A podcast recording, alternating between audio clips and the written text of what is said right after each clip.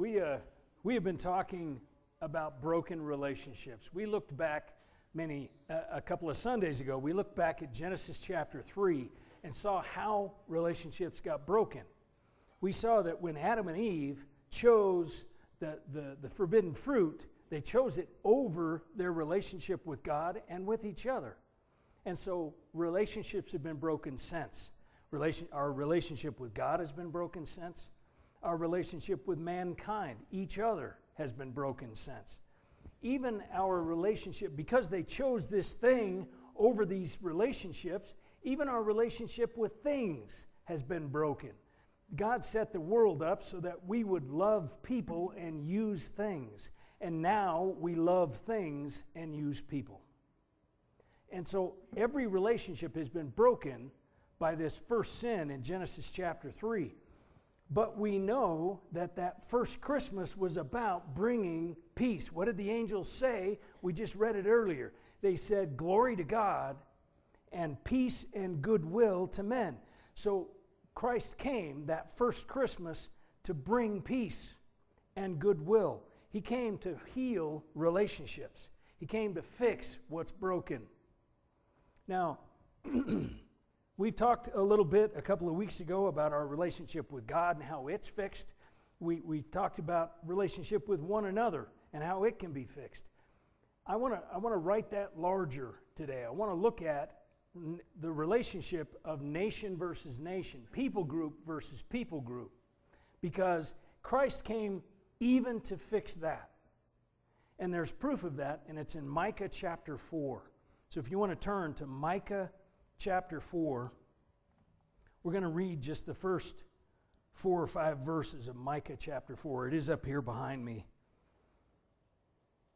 Micah chapter 4, beginning in verse 1 It shall come to pass in the latter days that the mountain of the house of the Lord shall be established as the highest of the mountains, and it shall be lifted up above the hills, and peoples shall flow to it. And many nations shall come and say, Come, let us go up to the mountain of the Lord, to the house of the God of Jacob, that he may teach us, teach us his ways, and that we may walk in his, his paths. For out of Zion shall go forth the law and the word of the Lord from Jerusalem. He shall judge between many peoples and shall decide for strong nations far away. And they shall beat their swords into plowshares and their spears into pruning hooks. Nation shall not lift up sword against nation, neither shall they learn war any more. But they shall sit every man under his vine and under his fig tree, and no one shall make them afraid. For the mouth of the Lord of hosts has spoken.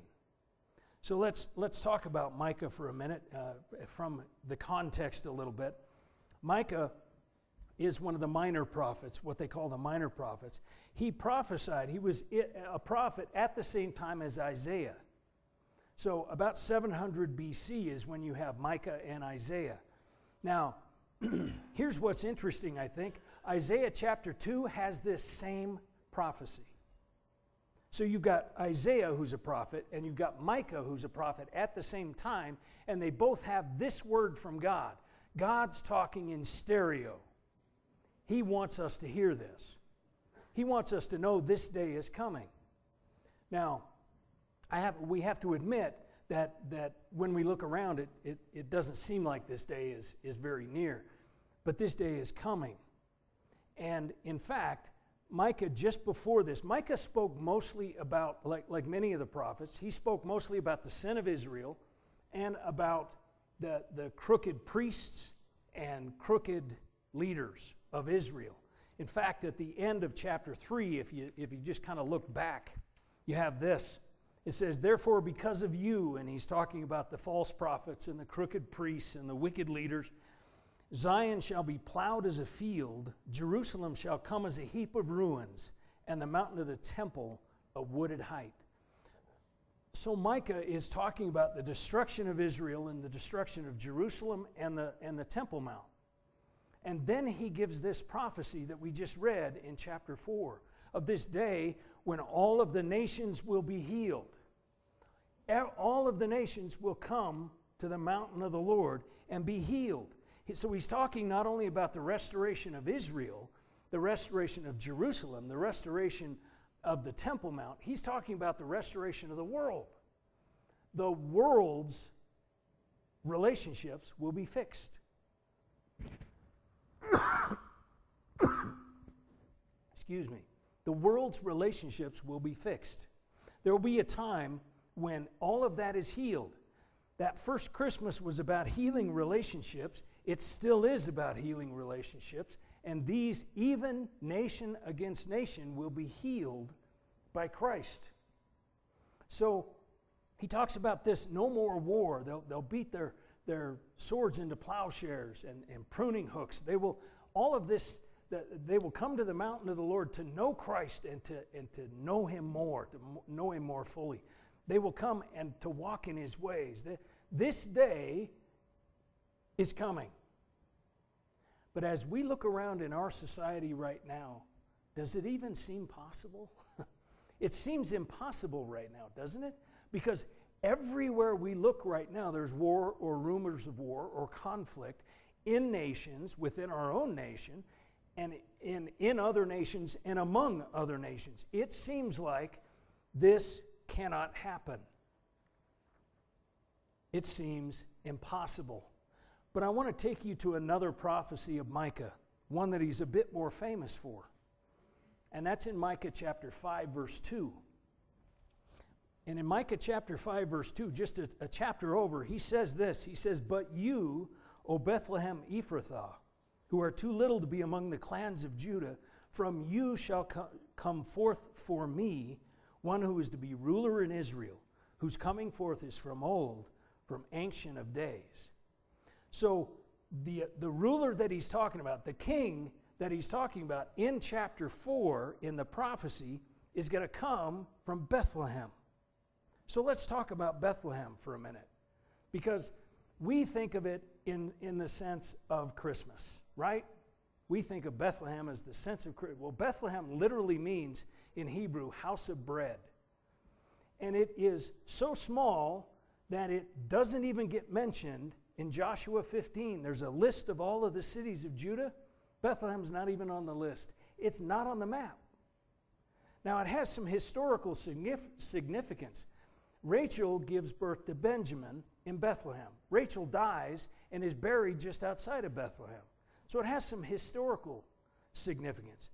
Uh, the valley to the east of Bethlehem is, is where Ruth and the Moabites, that story happens just east of Bethlehem. When the, David is born in Bethlehem, and in fact, that's where Samuel, the prophet, anoints David as king, is in Bethlehem.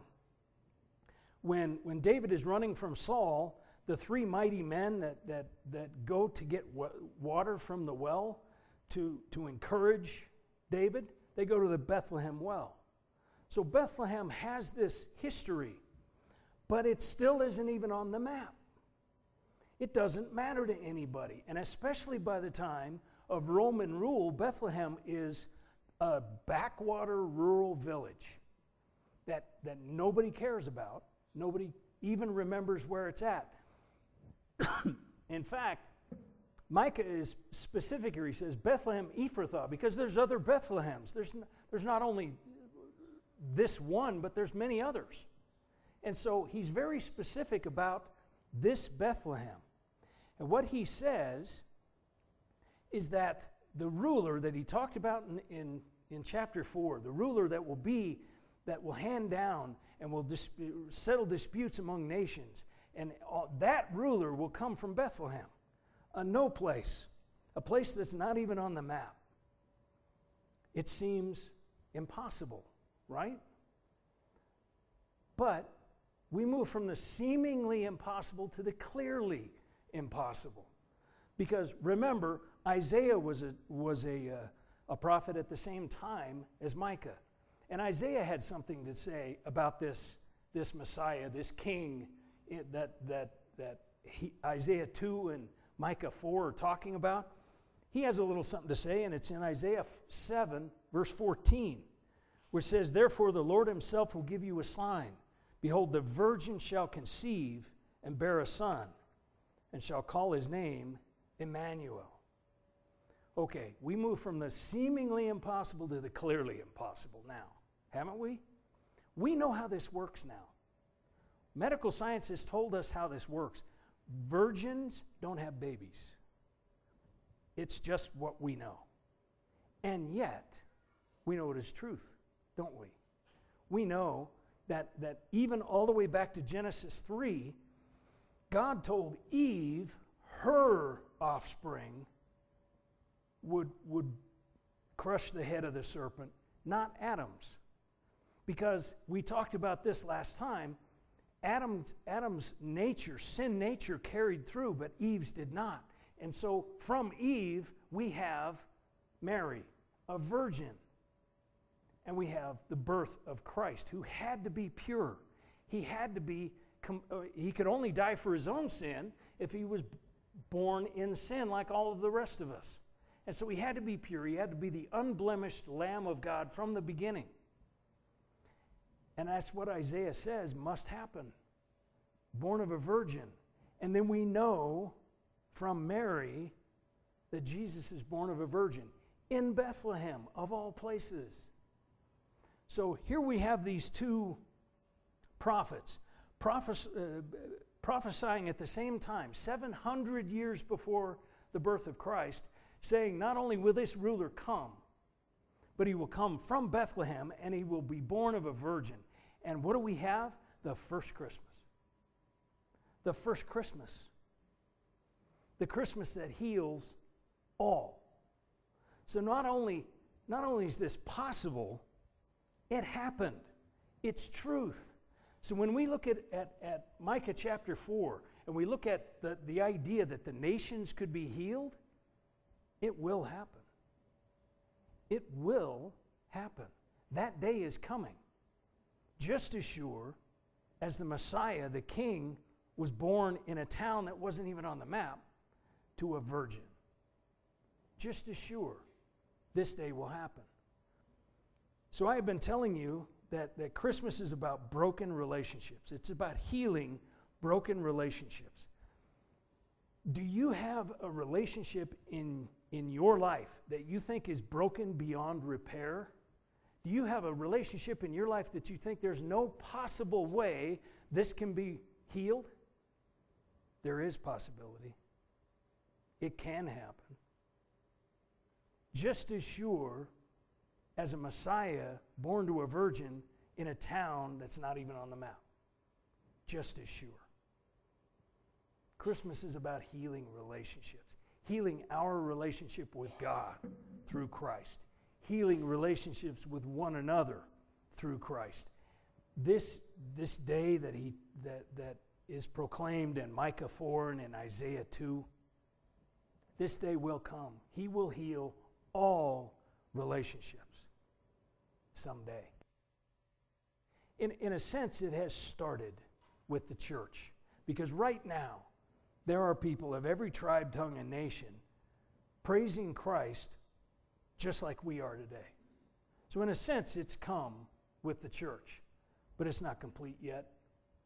It's not complete like the birth of a Savior and a King in a place no one's heard of to a virgin. It will happen. You can have healed relationships because that's why Christ came. I'm going to ask that you bow your heads for, for a moment. First relationship I want you to consider is your relationship with God. Is it healed?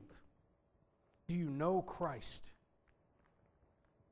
Do you know that He died on the cross for you? Because you can this morning. You can make that commitment this morning with a simple prayer. Simply say, God, I, I know I have sin in my life. I've done things wrong. I've said things wrong. I've thought things wrong. And I know the Bible calls that sin. But I trust that Jesus came for me. He died on that cross for me to pay my price. And so I ask you to forgive me because of his finished work on the cross. And I ask you to empower my life. Empower my life for this Christmas season. If you prayed that prayer for the first time, you need to let somebody know. Come and let me know. Elbow your neighbor and let them know. Do you have a relationship in your life that's broken? Can you commit right now in the power of Christ to heal it, to restore it? He can and He will, because that's why He came. Father, we thank you for this, your word. We thank you for this time that, that, that we have to look at what you have done. You have done the impossible to make all things possible for us. We thank you that at this time of year we can celebrate healing in Jesus' name. Amen.